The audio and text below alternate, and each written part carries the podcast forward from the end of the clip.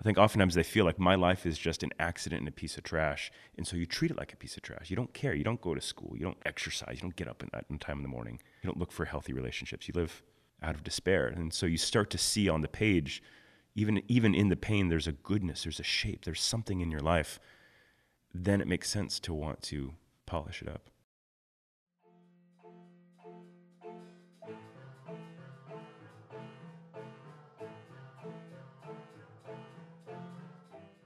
Welcome, friends. This is the Underground Writing Podcast for the week of May 6th, 2019. I'm Matt Malyon, Director of Underground Writing, a program offering creative writing workshops in at risk community settings. And I'm Alvin Shim, producer for the Underground Writing Podcast. On our biweekly podcast, we read and discuss a piece of writing by an underground writing student and briefly update listeners about what's happening in the program as a whole. Because we're a creative writing program serving at risk populations, we do not mention students by name. We hope you enjoy this edition of the podcast. Listeners, we work in places in which people have been speaking but not heard, thus resulting in voices forced underground. Today we're going to hear from a student or a few students at our Skagit County Community Justice Center site. There are a few words from this conversation that we've decided to bleep. Thanks as always for listening, and we hope you enjoy this episode. And today, folks, you're in for a treat. Chris Hoke is with us. Chris is one of Underground Writing's teaching writers. And just so you're in the loop, Chris's work extends far beyond the borders of underground writing. Chris is a gang pastor, prisoner reentry organizer, a writer, and the author of Wanted, a spiritual pursuit through jail, among outlaws, and across borders. He is also the founding director of Underground Ministries, a nonprofit working with prisoner reentry. Chris is a well loved teacher and a speaker and lives with his family in Mount Vernon, Washington. Welcome to the podcast, Chris. It's great to have you with us. It's great to be here. So, Chris, why don't you talk about, give some context for the pieces that you brought with you, and then we'll give it a read, and, and then we'll we'll talk about it a bit. What uh, the, the piece I was, I, was I, I, chose to bring in today is not in uh, our, our, first anthology, uh, what no one ever tells you, um, but it's something that came together in our very last workshop in, uh, with the men at the adult correctional facility. Um, and I brought in a piece by Rilke, and this is a. I, I try to bring in pieces that aren't just like, well, will this would be good for the guys? Um, but it, it, I really only have curiosity or life to engage it if it's something that already resonates with me. Um, so this is a poem I've, I've had kind of typed up in different journals over the years, um, tucked away in drawers typed up into and cut into small squares that I've tucked into uh, some letters to inmates I've written with, with over the years, folks who I think would enjoy reading a poem by Rainer Maria Rilke. And so it, this is from his Book of Hours, which is a long stream of kind of mystical poems where he speaks in the second person to the divine in a way that um, has resonated with, with me as much as any of the kind of scriptures I'd read when I, when I used to be a regular jail chaplain. Um, but normally I wouldn't be able to bring in a Rilke prayer for a Bible study. But to be in, in underground writing, to, to it, this felt like a unique piece. Like I was kind of back in a chaplaincy role because we were talking about prayer, but we weren't doing prayer in the exact same way. You'll know what I mean when I read this piece. So is that all right if I just uh, read Rilke's poem? And hopefully you listening uh, are moved by this as well. And I recommend buying it online, Rilke's Book of Hours. One page says, I'm praying again, awesome one. You hear me again, as words from the depths of me rush toward you in the wind. I've been scattered in pieces, torn by conflict, mocked by laughter, washed down in drink. In alleyways, I sweep myself up out of garbage and broken glass. With my half mouth, I stammer you, who are eternal in your symmetry. I lift my half hands in wordless beseeching that I may find again the eyes with which I once beheld you. I'm a house gutted by fire, where only the guilty sometimes sleep before the punishment that devours them hounds them out into the open. I'm a city by the sea, sinking into a toxic tide. I'm strange to myself, as though someone unknown had poisoned my mother as she carried me. It's here in all the pieces of my shame that now I find myself again. I yearn to belong to something, to be contained in an all embracing mind that sees me as a single thing. I yearn to be held in the great hands of your heart. I'll let them take me now. Into them I place these fragments, my life. And you, God, spend them however you want. Instead of an amen, there's just kind of a, a quietness in some guys being like, mm. that's tight. and uh, there's, there's a real resonance. I, I, some pieces, you know, I, I, feel like a substitute teacher when I, I want to make sure, okay, let's kind of, you can kind of feel yourself wanting to gather the wandering intentions, but that really held guys in a way that pleased me. Um, and so there, there's a lot we could talk about. And I, want, I, I talked a little bit about prayer being beyond the bounds of church and, and, and in poetry. This is being oftentimes the canon of poetry, all the way back to, you know, Ovid or the Greeks, is, is some effort to speak to the mystery. Um, and that um, there's ways to do that. That's not just asking this, this, this, dear God, amen. Um, and we talked about metaphor. I am a house gutted by fire. And we talked a little bit about metaphor in a way that this is what I love about being in the jail is that in a creative writing class, be like, let's talk about metaphors, just eyes roll. But suddenly, just talking about that concept, be like, how, who knows what a metaphor is? Eyes kind of wander around the desks. And you're like, all right. So you stand up and you get the whiteboard thing, you're like a metaphor. And like, what is a metaphor? And to just talking about in such simple terms with intelligent adults, but who don't know the, normally dropped out by sixth or seventh grade, these kind of words, to use an image instead of something else, to comparing one thing to another. And uh, you can transform yourself or anything in, into something else by trusting the emotional connections, and there's no rules. And so we had a fun conversation, and I want to read to you two different pieces that some men wrote. Uh, really encouraging them to say, I am mm-hmm. a, just like a house gutted by fire.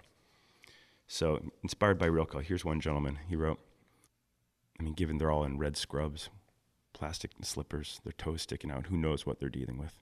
But they're resonating with Rilke. He says, I am a ship wrecked on the shore, smashed to pieces, to hopefully be salvaged someday. I pray to whoever will listen. I am a cold, dark night, stealing the sun's warmth. I am the last ray of light, leaving the night cold and empty. I am the warmth of the sun's first light, the shining beam in a cold, thankless world. I am the first beam of light bringing warmth to a cold, thankless night. I am the want of your needs. I am the willing in a thankless world. I am not the dream, but the dreamer. I am the soft whisper of despair uttered by the weak. I mean, that's a first draft, just just scrawled on some lined paper from someone who's never written poetry before.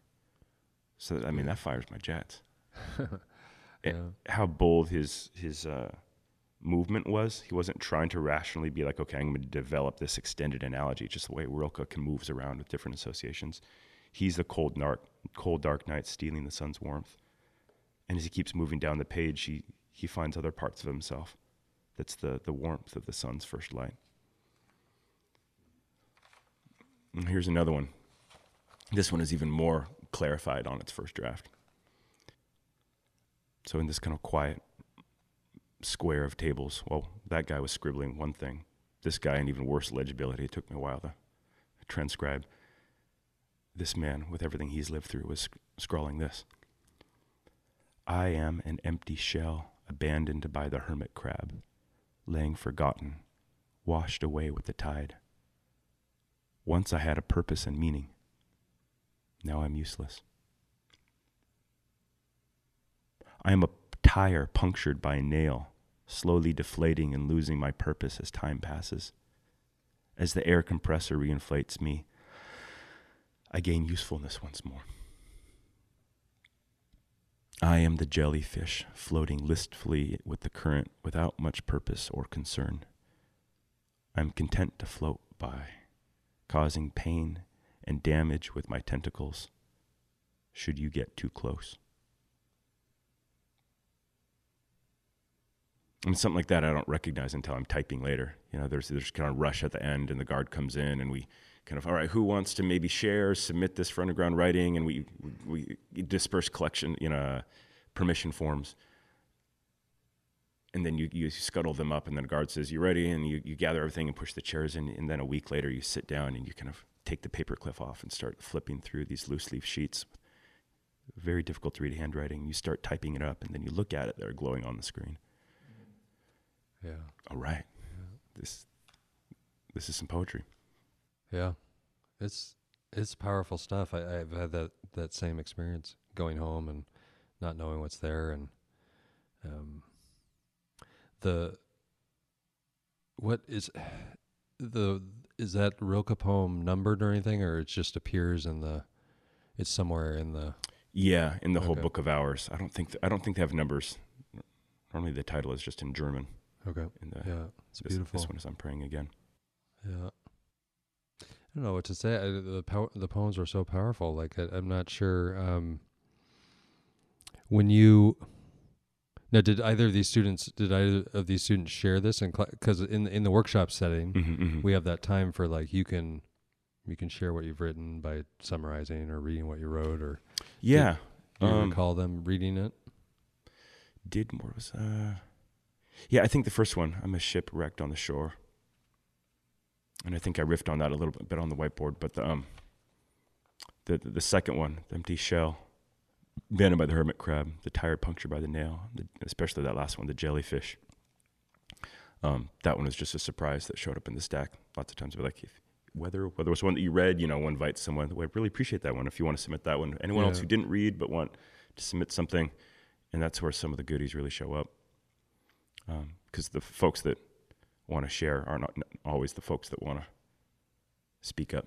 Yeah, yeah, because a lot of a lot of writers aren't always the the chatty types but uh, yeah yeah that image um I've, I, has been haunting me I didn't read it at the um at the book reading at the our uh, local library just because I feel like there's a temptation sometimes in this work to just lift up the inspirational pieces that show um, hope, Mm-hmm. tenderness, Transformation. transformation, and I'm all about that.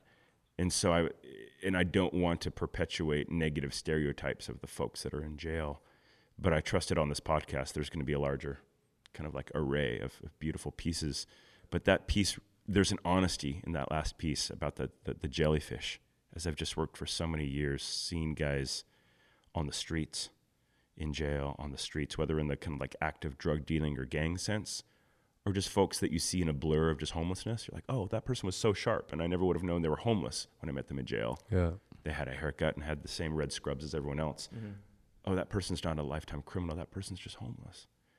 Um, and you see them kind of in a blur, standing outside a grocery store or shuffling down the sidewalk. I'm the jellyfish floating listfully with the current, without much c- purpose or concern. I'm content to float by, causing pain and damage with my tentacles, should you get too close. I, I've just never read anything in my, my poetry reading that nails the, the beauty, the floatingness, and the danger of that kind of a lifestyle yeah, and for the, for you know what I mean. A j- jellyfish Yeah. is, is, is is gorgeous, and it's and and it's dangerous. Like you, um, causing pain and damage with my tentacles. For this person to be in touch that they've caused pain, a lot of folks have realized in the jail uh, won't really ad- admit to hurting others. There's a lot of victim narratives, yeah, which I've really supported in my kind of my point of view for the first 10 or 12 years of my work. But I've come to a point now of really realizing how how much courage and unique transformation is happening when someone can say, I'm aware that I've hurt people. I think for any of us as human beings, it's hard. But so when that kind of the, the, the courage of self awareness and repentance shows up in art, it, it's a, it gets me. yeah. I think that that image of the jellyfish floating along, there's a there's a passivity there, being Mm-hmm. being swept along with the the current Mm-hmm. flow of the water. And it's hard to tell by just what's on the page there if the tentacles wounding others, if that's a if that was an active choice, or if people just got in the way, happened to get wrapped up, in the tentacles briefly Mm-hmm. and were hurt. Mm-hmm. and it, and it's probably a mixture of both. But it's interest. It's an interesting image because I, I think at the start of that image, there's that I don't know what he said, listless or something floating in the Mm-hmm. in the water, which to me is this very like I'm allowing myself to be carried along, Mm-hmm. And then there's that image of the the tentacles wounding, but there's not an indication of if if that's a proactive wounding on the person's part or someone just got happened to be, get in the way. Yeah, I mean that's that's the beauty of, of, of art, right? Like that he's chosen this image that says so much, and and rather than uh, like limiting this person's life or like moralizing, here's right, here's wrong. Yeah, there's so much there. Like a, a jellyfish. Once we're in the realm of nature, we're not in the realm of morals anymore, right? We're not in the realm of law. Like if a jellyfish zaps somebody, is it being a jerk? Like it's just part of the world of survival. Um, in the way that it kind of invites an ecological read on the streets and just a basic survival read on a lot of I don't know, just it just it, it opens up my awe and my questions more than it gives me like a, a sociological explanation or an activist like okay I can use this poem because this helps plead the the pain of the people that I want to stand up for and advocate for and change the system hmm. or here's an example of a heart changing which supports my spiritual agenda. Like it's none of those things. It, it, it hmm. opens a sense of respect and questions and a, a great curiosity and love inside me when I hear something like that. Hmm. Which is why I, as busy as I am, I often am like, man, I, I don't know if I can keep going and also being involved with underground writing workshops. And then I go and stuff like this happens. Like, ah, I need this. Hmm. Uh, even if it's once a month, I need this. This Yeah. just kind of like eases off all the hard categories of the activist and the pastor and gets back to why I loved literature growing up, why I still need it, why I still need to be reading poems and doing small creative writing prompts. And, th- and to do that in community with the very people that I love serving and getting to know from the underground, it's, it's a real gift. Hmm. Hmm. It's funny that you bring up the idea of the law, the the quasi law of the jungle, and the the removal of autonomy. That in trying to remove the author of this piece and just looking at the piece, like a tiger actively tries to hunt and take down another animal because that's what a tiger does. But the jellyfish floats around. It doesn't have any movement of its own volition. If you get in the way of a jellyfish, you happen to get stung because it's just the physical capability of what it is. Hmm. But the jellyfish doesn't, by instinct or by choice, doesn't try to do anything. So an individual removing, first recognizing how much damage they they do cause, actively cause, by people that come across their path, and also removing themselves from their human autonomy, is maybe the most frightening piece we've read on the podcast. Potentially. I think so. Yeah, I mean, I don't, I, I don't see him in a sociopathological way, like saying I have no autonomy. Right. Um, but, um, And I'm inserting my fourth grade biology knowledge of the jellyfish, so disclaimer. but yeah, but I, I just think like with the the empty shell abandoned by the hermit crab, the tire punctured by a nail, just just naming that that feel that that that that that existential condition of, I mean. I think all of us can relate at some moment in our life to that feeling of just feeling like completely emptied and like kind of hollow and, and no longer rooted or energized with a purpose and just kind of hurting and, and, and billowing along. Um, and, and then especially those who have like hit such hopelessness and suffering that have just kind of given up and are just like tumbleweeds on the streets. Or but tumbleweeds is cliche jellyfish is much better mm-hmm. what he came up with. I'm content to float by floating listlessly with the current. I'm really thinking about this every time i see jellyfish and every time i see people along the streets Yeah, I think that that happens to me too. I mean, that's that's what happens with l- literature. One of the things that happens with literature is just it changes the way we see things, the way we see life, the way we interpret life. And I think writing that comes out of our workshops has also done that for me. Like one of the poems in the book, I sing America in hospital beds, Mm-hmm. which deals with epilepsy. Well, I, I, that subject has forever been changed for me.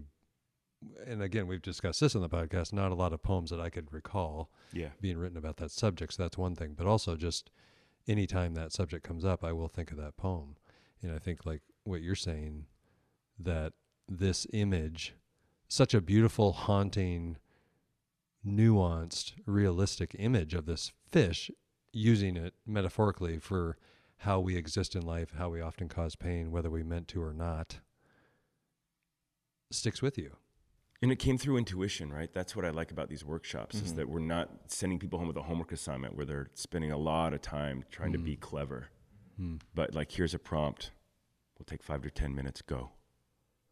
Uh, and and to see that emerge just intuitively. I mean, I'm not a psychologist, but I think about like all the imageries that it's just in our subconscious. Hmm. Um, that's what's really interesting to me, and what inspires me in my own uh, frustration with my own writing life is I, I do the opposite. I spend way too much time overthinking stuff, and I get really stuck on lar- larger Yeah. pieces that as I'm these master works and larger books I'm outlining, but I'm not writing them. Mm-hmm. Yeah. So then to get me into a space where there's a prompt, I open up a page and I start writing as well. Like at the end of our formats, I mean, I don't know if in earlier episodes you guys have talked about the structure, but you know, we begin with a brain spill. Just just write, get out of your head, whatever's in your head, clear the pipes. Um, but at the end, we try to invite people to have a brain fill. Like, what are you taking away from this? What's one thing you learned? And I learned from you to say, not that I t- said to you, not how you got from me, the facilitator, not that you even got from the readings, but something that you learned through your own act of writing. And some of the things I say are really great, but every time my brain fill is almost exact the same. I'm just like, oh yeah, just sit down and write, Chris, and cool stuff comes out. um, so that's a way where I see great stuff come from these folks that inspires me to just just sit down and write. Hmm. This jellyfish came out of this guy in five minutes, and he's between plea deals. And and I and I, I have a master of fine arts Yeah. in, in writing, and I get really stuck. Like just just sit Yeah. down and write, man. Yeah. you're in, you're you're you're unconscious will provide all sorts of jewels. Which is also how I understand creative writing in the best way. That it's not I have an idea and now I'm going to sit down to communicate it. That like a poet we both really love and respect teaches on this a lot. That that it's not discursive writing. That here is an idea, here's an ideology, but that when we sit down in the writing, something happens. That's not a, a preconceived thing we wanted to package and deliver. And so we are in, we are as surprised as the, the next readers who read what, what, what comes out. And I think that's when the best stuff happens with writing. Yeah. Am Yeah, I and making it- sense? Yeah, and I think I think in the workshops, what I find so refreshing is that most of these. I mean, once in a while, you you get a sense that maybe someone's had higher education, quote unquote, but like most of these folks have not. Um, and some of our other sites outside settings of incarceration are uh, people that are younger, so they're not that far along. All of the sites and all of the writing that comes out of it, therefore, is not informed by academic theory Mm-hmm. or like you said, an assignment where they're coming back and trying to impress. It's it's offhand, it's raw, it's immediate, and it's a little different because I'm facilitating. When you're facilitating, as you know, when you're when you're leading a workshop, it's hard to do. We do writing with the students. We do all the prompts with the students. However, my writing is very very poor in this situation usually because I'm worried about okay, okay, how much time is left? What's next? What's the feel in the room? Is it going okay? You know all these things. But I find I find their writing, the students' writing, very challenging to me. Like and very often, like wow, I wish I I wish I had come up with that. That's that's beautiful. Like like for example, the jellyfish um, image.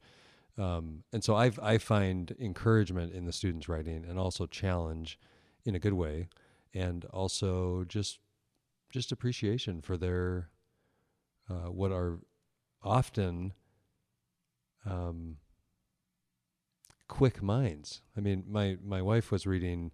Uh, I think within the last year, she shared with me some news article, and I I will get the exact stat. I won't even try for the exact stat, but in in settings of incarceration, the number of individuals who are gifted, quote unquote, gifted in settings of incarceration is so much higher than the general population by percentage. Be curious how they get how, that kind of data. how of do they quantify that? I don't know that.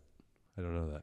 So maybe that's all hearsay. But she she she was reading an article. Jenny. She looked up from it and you know said this to me, and I just what I guess what I first thought of when she said that to me was that explains uh, why often in these settings the students often just seem so bright.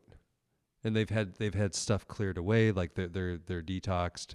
Like you said they've you know they've cleaned up. They've ha- not that their physical appearance necessarily makes them better writers or better thinkers but every it's a time it's a reprieve from all the layers of stuff they've put on themselves or had put on them. It's a time away from that to clear away some stuff. And they really they have that moment to be quiet and to reflect in a new way. Like i was in the workshop just yesterday in the jail and um, there's a guy in there who first thing we write the brain spill he at the end of it he thanks everyone in the room i think is who he was thanking for even though we just met. And it may have been more his like podmates but like even though we just met thank you for your impact in my life and thank you for this space to reflect and write. And that's that's within the first five minutes. So and and then he went on to say like even even in the pods we just we uh, kind of team up and we distract each other. There's really no quiet time. And they said there's no quiet certainly no quiet time like this you know in, in the workshop. And so just having that that space um, and getting back to what I was saying, I just I think I think there are a lot of people that are just super intelligent that we encounter that have had things thrust on them or they've made bad decisions or usually a combination of all that that have obscured that reality, maybe even to themselves, you know. Yeah, it reminds me of something I, I realized with with some of the youth in juvenile detention in the first year um, that I should probably reflect on or, or try to share more often, which is in in the the strange alchemy of literature. The worst things in life become gold. When you think about good poetry, good fiction, you know, good memoirs, like the the real, the grime, the pain, the horror, the dramatic event which ruptures and throws the good life we want on its head. Like in normal life, that stuff is a nightmare. But in literature, that's what it, uh, oftentimes privileged students are trying to, like, you know, in the 60s, go live chaotic, drug fueled lives because they're trying to have some extreme experience that lays bare the bone of the human existence, right? So that they have something to write about. That to, to, to, to, so to say to these youth, like, look, in this alchemy of literature, the very stuff which you're most ashamed of is gold. Write about it. And so I think it's a really empowering kind of chemistry, right? To, to see that as we read good literature, that the, the, the, the, the alienation, the hurt, the, the grief, the, the wild kind of secrets of their life really have shape on the page and they have something to say. I don't know if that makes sense. Like there's there's there's a real asset and a, and a, a, a proximity to the heart of literature that these folks have that unless exposed to literature they wouldn't see any value. It's just I just feel like I'm a Is there ever a conversation where you will relay such information and the individual says, I don't really care about that. My son has cancer and my daughter won't talk to me. Or whatever it is that they're that gives them literary prowess. Uh, maybe if I gave like a big keynote on, on this topic, someone in the audience would come up and push back and say that. But just in those small conversations with youth who are already being burdened, they already know the pain that they have. They know I'm not trying to romanticize it, but inviting them to be like, look, that experience, like when you wrote about it, that's good. I, I, w- I would love to share that with other people. That communicates something important that resonates with me. Look, it's not just you. What we just read in Sharon Olds hmm. Had that same experience. And people love reading Sharon Olds because we have a lot of people have that kind of stuff. And she had the courage to put it on page. and it's and it's not only not only can they see that it's it can make good literature but that the writing down of it and the sharing of the story of it mm-hmm. whether in poem or prose that is a transformative experience in the, in itself. So not only do they have the possibility of writing down an interesting story that they lived through and maybe thought wasn't great, Mm-hmm. but the act of doing it is could be a way for them to find them to find their way home, as it were. Yeah, yeah. Which reminds me, maybe this is a good res- further response to, to, to your question, Alvin. Is I think one of the guards had a similar question when I said something like that a few years ago. Or I think he said something. Yeah, I, I like this program. It, it it helps it helps the kids uh, think about their lives in new ways. Just said something kind of really general like that. But it, it just, Just got me true. thinking like, yeah, that it, it helps them once you start seeing there's something worth looking at in your life, even your darkest stuff. Yeah. There's some shape of a life there. It's not just an embarrassing piece of trash that we need to bury in a social dumpster. That there's a shape of the human story there that's worth paying attention to. Now, in the very act of revision, I want to clarify that. I want to improve that that story or that poem. There's an attention of like I want to, as a teenager, as someone in jail, start looking at my life and revising my life. What is my story? How can I now revise where I'm going in the next few months, the next few years? Does that make sense? Hmm. Like you only revise a poem that that's kind of good, even if it's raw, right? And I think kids only are going to work on their life Mm-hmm. if there's even a life worth look, worth working on. You know what I'm saying? Yeah. I think oftentimes they feel like my life is just an accident and a piece of trash, and so you treat it like a piece of trash. You don't care. You don't go to school. You don't exercise. You don't get up in, in time in the morning. You don't look for healthy relationships. You live out of despair, and so you start to see on the page, even even in the pain, there's a goodness. There's a shape. There's something in your life. Then it makes sense to want to polish it up, or like an image I'd use because now we can use metaphor all the time is like uh, especially with some of the young gang members who really idolize like uh, lowrider cars. And you don't, few people buy a nice lowrider car. They find some piece of junk that like their uncle has, but it's got potential, right? It's up on cinder blocks. But that, that could be a really sweet Lolo if you start you start putting new you put some new rims on it, you start polishing it, you put a new coat on it, um, you put some new fuzzy dice. That once they start to see in their their lives, maybe they're a little broken down, but they're a they're a classic. They're an original model. Mm-hmm. And they're just a little busted down right now. They can start bringing that same creative care to kind of like upgrading and polishing. Or i want to get my ged i want to get some new rims. I want to get into associates. I want to get some healthy people in my life. You only put that work in in loving a car back to new life if you see its potential. Mm-hmm. And i think you, you got to see even through the, the rough and tumble something beautiful And I The think- current decay. yeah, that they're an original model and that they can see in some of these poems there's something about me. Even even with even with the scars. Can you read that first piece again? I wanna I wanna dwell in the in the transfer in the metaphysicality of it. Rilke or the two responses? The the first of the two responses. I am a ship wrecked on the shore, smashed to pieces, to hopefully be salvaged someday. Hmm, that kind of speaks right to what we're talking about instead of the Lolo. I pray to whoever will listen. I talk about theology. What's your theology? I pray to whoever will listen. It makes me want to cry. I am a cold, dark night stealing the sun's warmth. I am the last ray of light leaving the night cold and empty. I am the warmth of the sun's first light, the shining beam in a cold, thankless world. I am the first beam of light, bringing warmth to a cold, thankless night. I am the want of your needs. I am the willing in a thankless world. I am not the dream, but the dreamer. I am the soft whisper of despair uttered by the weak. If I saw that in in Rilke's Book of Hours, with like the German next to it, I wouldn't be surprised. I'd be like, oh, maybe it's not the strongest one, but I could see Rilke writing that. I agree.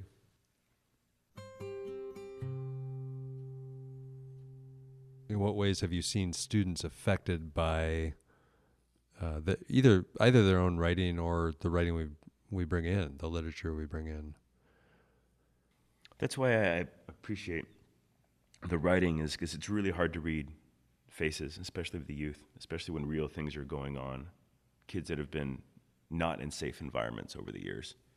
Oftentimes, if something real is happening, that's the very time where they go into kind of shutdown mode and kind of a very stone face is on. But then getting to read later on what, what, what the kids are writing. I see kids having fun, like writing about their skateboards.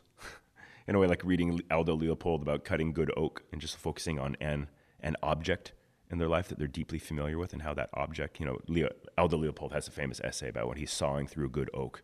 And then as he saws through the different layers, that's the structure for the essay about the different years going back in time into the core of the wood on that land. And, but he uses the device of the wood that he's sawing through. And so seeing a kid discover by reading it, you know, his, his love of his skateboard and all the dents and the scrapes in it and the things, the, the frustrations and the hurts in his life. And he's thrown it down, both from frustrated kick flips that he couldn't land. But you know, there's a whole lot more behind the heft throwing that, that skateboard on the ground and carrying it with him when that's his only transportation. So I think seeing them kind of discover, mm. they never would have thought how much meaning in, in, their life is layered into their skateboard until reading uh, and being in dialogue, or like I like how you've said, you know, putting putting folks in a call and response with great literature. It's not just hey, we're just going to do a prompt, start talking, let's do an I am poem, but being, we're going to have you be in call and response with Rilke, with Dante, with Emily Dickinson. So yeah, seeing them have those experiences. There's a poem in the book uh, um, that a, a, girl wrote in response to Martin Espada's poems mm. About her, having a memory suddenly about her father. We did a whole cycle based on these these father poems with Martin Espada, and just a really simple memory of fishing mm. on, on, the Skagit yeah. River yeah. and the little tinkle on the bell, and her father coming around her and grabbing it, and then she just says something like, "the the parent bear teaching the young bear to feed him feed itself because he'd soon be gone. And it was like a really simple line, and you realize, oh wow, that this this girl has just told a story. Real looking back, that it's not just a fun memory of dad teaching me to fish, but that dad's no longer in her life. And to have these quick reflections that give a whole lot of tragedy and gravitas and meaning to their stories. You see, yeah, you see it in the writing later on, not the kids just kind of saying right there hey, this is really helping me, this or that. I mean, kids say that, but the, the deeper testament is in the writing. Okay, after reading Martin Espada's Tiburon, which is shark, uh, this young lady in juvenile detention writes Watching the pole ring and tug, my dad stands above me, guiding me to reel in a fish, like a bear guiding his cub to one day be on their own. So short. But for me, that's, that's, that's a big answer to what, what, they're ta- what they're taking away is she's getting an aha right there. I see an aha in that line. That that was just a memory then, but I'm, I'm on my own now. Hmm. Kids don't get locked up in juvie when they're being nurtured well. Yeah. She's thinking survival questions. She's entering a big, mean machine and has already been on the kind of the jungle of the streets to even get there. So the title of the poem, she called it Survival. Again, being in the workshops many, many times over three and a half years, how, how do you feel like, and may, this might be hard to quantify too, but how do you, how have the, has doing that changed you? I think it's kept me in a place of respect for mystery I mean, sometimes I'm asked that question where I'm, I'm like the chaplain who's also done an MFA, where I'll speak sometimes, be like, "What? How did writing? What's the difference?" Mm. And I'll talk about like needing to write ministry updates, where whether it's whether it's religious ministry or just like nonprofit organizing, you don't want to tell good stories. People's lives are improving. It's a linear trajectory from crappiness to betterness. And that's great. That's what we have our nonprofits for. We want to improve people's lives, but there's a flatness to that narrative. Someone's life gets better. Here's how it happened. As opposed to when I started, when I turned from divinity school to get an MFA, is when I was up late writing, obsessed with this memory of this guy who hung himself in the Skagit County Jail and wanted a pastor visit and I'm sitting in a suicide cell with him in his Velcro suit, and he's ecstatic and happy and says he, he didn't need like prayer or consolation. He's just so happy he wanted to thank me. And he wanted someone that he remembered that I played guitar for the churches. He wanted someone to sing with because um, when he threw himself off the balcony of the upper tier with a sheet, bed sheet wrapped around the, the steel post and, and his neck, when he hit bottom, somehow he didn't get hurt. He didn't snap his neck, but actually his chronic back pain rippled into sudden alignment. And he never felt better. His spine felt better, and existentially, he kind of passed through death. And that was not something that you can tell, okay, here's a great thing that happened. Um, but it, it just troubled me. It was really confusing to me. And so I started imagining his body moving out like a Chinese acrobat in slow motion through this jail tier. And suddenly I had left theology, I had left the ministry update, and I was in the realm of a creative essay and uh, there was a total mystery. What the hell happened? Yeah, I'm not sure we can publish that. That doesn't make any sense. that's not real. And, uh, and and that's still that was the last piece in my book. The last es- essay I was still working on. I didn't know how to make meaning in a way that wrapped up the essay. I still don't. know. And that guy then went on after we sang together. There's this beautiful story. I tried to bring in Dostoevsky, uh, Wendell Berry, uh, the Gospel of John, trying to add all these kind of literary meanings. And then I checked back in and I heard where he was. He was deported the night after I met with him and got involved in a drug cartel in Tijuana and uh, was on the news because he killed 14 people. I don't know what to make of that story. The same way literature gives me a realm to just respect mystery in some of these lives that don't have a simple narrative. To come back into juvie and not just be a pastor that wants to help their spiritual involvement in a way that I think all people in spiritual professions in nonprofit professions, we can all get flattened. Okay, here's another person. We want to help them get their driver's license. We want to help them get their GED. We want to help them get into school. And then just seeing what they write in the poems opens them up as an entire mystery who they are as a person and their life. We're not trying to fix them or move them forward on our nonprofit's trajectory, but just seeing a glimpse of the, the whole universe of who this person is. It's good for me. Hmm. Yeah. I don't know if I'm saying that's transformed me, but I need to be retransformed at least once a month back into that place of mystery. Just awe for the, who the person is.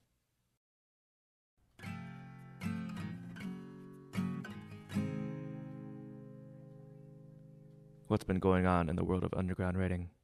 The main update we want to tell you about is just uh, we've mentioned it before, I believe, a few times, but one of our sites is with the Migrant Leaders Club uh, here in the Mount Vernon School District. Uh, one of our primary collaborative projects has been the creation of new writing at the site.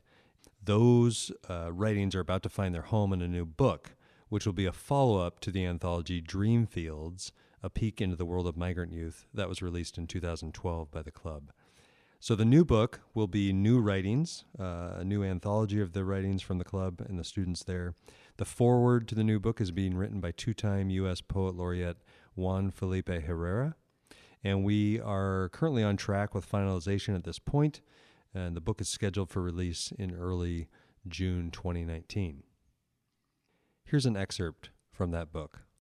I remember when I was younger, I never understood why they weren't encouraging me to try my best in school. Until I got older, I realized the reason they never put any effort was because they didn't know how to. I don't blame my parents for any of this whatsoever, because they honestly didn't know anything about school. All they knew was work. Because of their lack of reaction to anything school related, I began to think maybe I would just finish high school and somehow find a job that required no further education. For the longest time, I genuinely thought I was not going to college. Then I started thinking, am I really going to limit myself uh, from accomplishing greater things? I finally concluded that I'm not stopping at high school. I'll get a master's in a major I'm passionate about. I'm still not going to stop after that. I will continue to learn more with or without the support of others. For my parents, my high school diploma was would be enough, but not for me. You can make a difference, but you have to make some noise. We have to stay together, united together, we're fighting. This episode is being released on May 6th, 2019. Keep in mind that you can subscribe to our podcast and have it delivered directly to you via your preferred podcast outlet. Listeners, if you have a moment to spare, We'd be grateful if you'd email us some feedback to podcast at undergroundwriting.org and or give us a review on Apple Podcasts or wherever you listen to podcasts. Today's featured writing included two new pieces from our site at the Skagit County Community Justice Center. You can find more writings from this site, as well as our four other sites, in What No One Ever Tells You Underground Writing's first anthology of student writing. We'll have another episode for you in a couple of weeks. Let us know what you thought of this episode. Send feedback to our email address, podcast at undergroundwriting.org. Connect with us via our website, undergroundwriting.org, and spread the word about our work by mentioning us on social media. The Underground Writing podcast is recorded and produced by Alvin Shim and Underground Writing. You can access it via Apple Podcasts, Stitcher, Google Podcasts, and other podcast outlets, as well as on our website, where we include links of interest connected to items mentioned in each episode. The introductory music for this podcast is Cool Number 2 by Walt Hampton, as performed by the LaVenture Middle School Marimba Band here in Mount Vernon, Washington. The music you hear at the conclusion of each episode is provided by Luis Lopez and the Migrant Leaders Club in the Mount Vernon School District. I'm Alvin Shim. And I'm Matt Malyon. Thanks for listening. Nothing is impossible except living life twice. Now I can't give up, cause we ready to die.